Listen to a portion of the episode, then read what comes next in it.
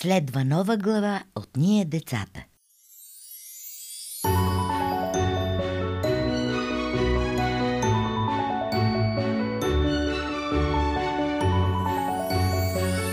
Добре дошъл в света на приказките. Свят, който се променя заедно с времената, в които живеем. Темите, които ни вълнуваха, когато бяхме деца, не са тези, които стоят днес пред теб, мило дете. Дори и най-старата приказка е звучала по различен начин в моите уши, когато бях на твоите години. Само ти можеш да превърнеш чутото днес в по-добро утре. Нека се потопим сега в тази нова глава от Моите красиви рога. Еленът се беше привел над локвата дъждовна вода и се съзерцаваше с възхищение.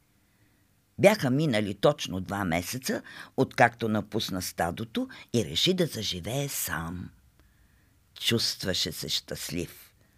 Ву беше доста особен. Знаеше, че е различен, но винаги твърдеше, че това въобще не го притеснява. Напротив, дори се харесваше такъв. А и какво значение имаше външния вид? Може би по-голямата му странност беше, че говори много. Понякога изреченията му бяха толкова дълги и несвързани, че и самия той се объркваше – Вовярваше, че колкото по-сложно се изразява, толкова по-вероятно е събеседникът му да се впечатли и да си каже Е, да, природата е взела едно, но пък е дала друго. Да, де, но не ставаше точно така.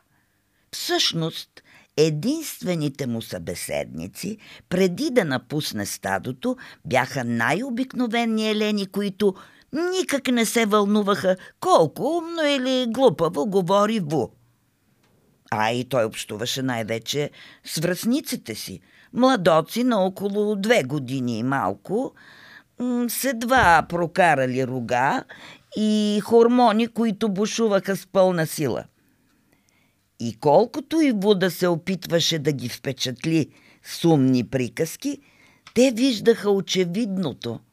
Той нямаше два рога, като останалите елени, а имаше само един. Ву попита майка си, защо това е така?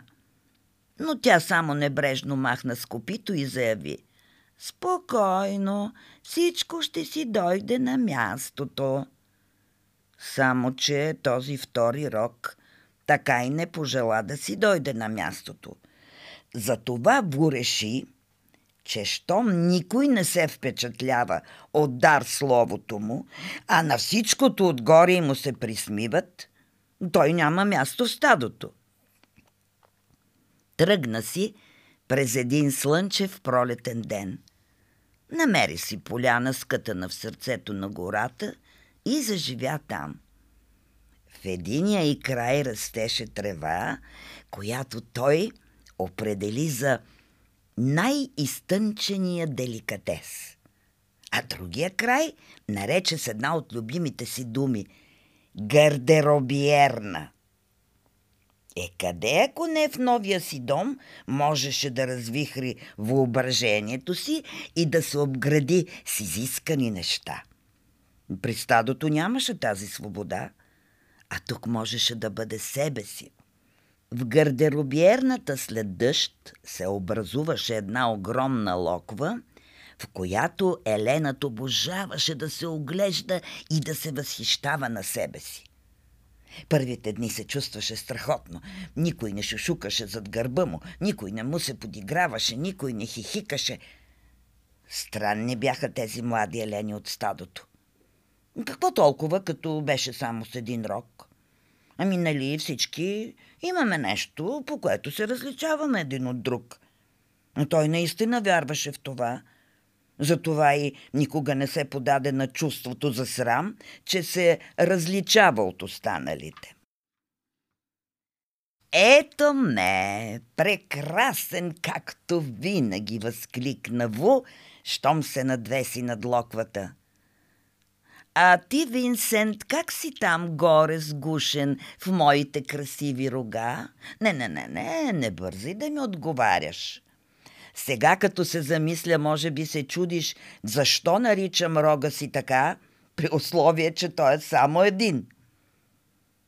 Ву направи драматична пауза, но тъй като на Винсент явно не му се говореше, Еленът се прокашля и продължи. Ако някой говори за мен като за Елена с единия рок, може да се случи така, че слушателят да си ме представи като еднорог или, не дай си Боже, като онази потресаващо неграциозна твар, но сорога. Затова моят рок си има име – Винсент. Казва се «Моите прекрасни рога». Може да е единствен, но е съвършен – прекрасно оформен, с изящни симетрични разклонения и меко като кадифе махнато покритие. Всеки би ти завидял, Винсент, че живееш точно на моите красиви рога. Но Винсент май хич не се впечатли от тази реч и остана безмълвен.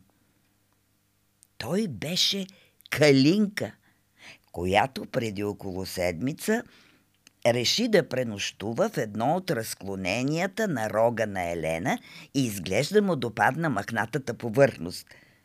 Литваше само да се нахрани, а през останалото време се излежаваше, слушаше непрестанното бъбрене на Ву и кой знае дали се забавляваше или...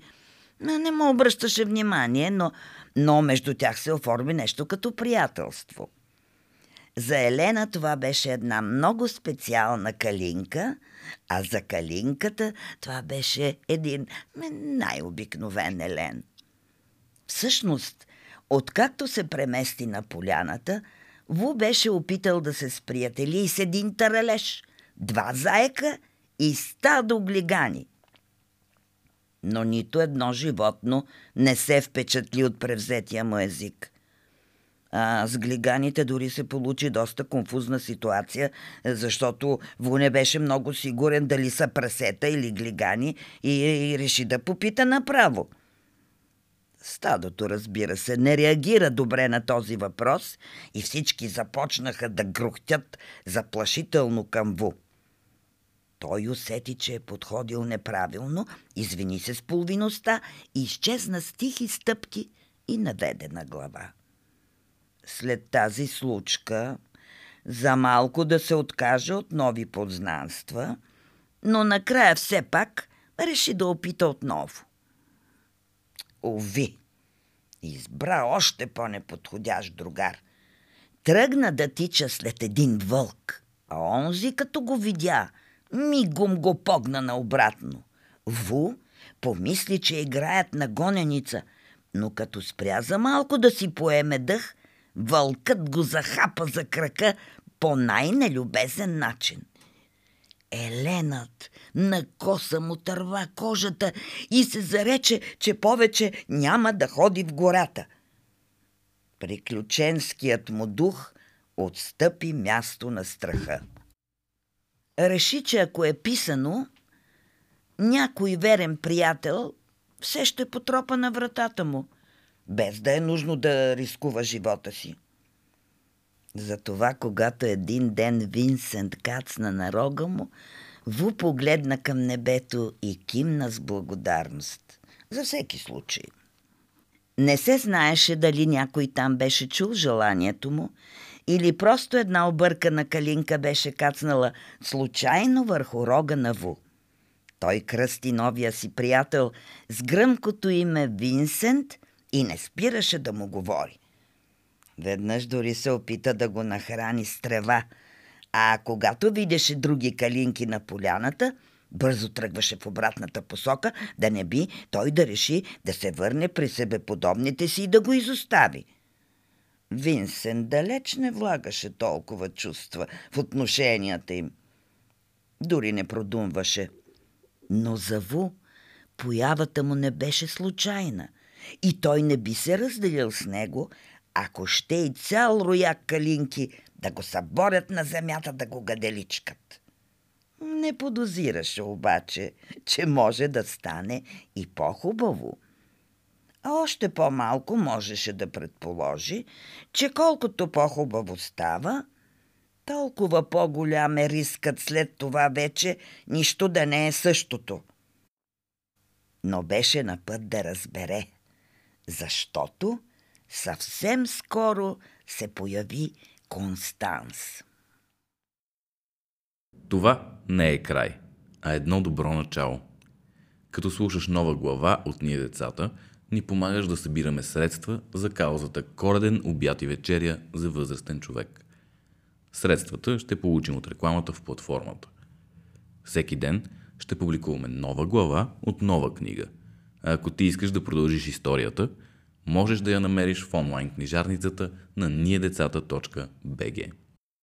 10% от направените продажби на сайта до 25 декември 2021 година също ще дарим за каузата. А с останалите ще продължим да поддържаме този подкаст и бъдещите ни инициативи в името на добрите детски книги. Благодарим ти предварително и до следващата нова глава от Ние децата.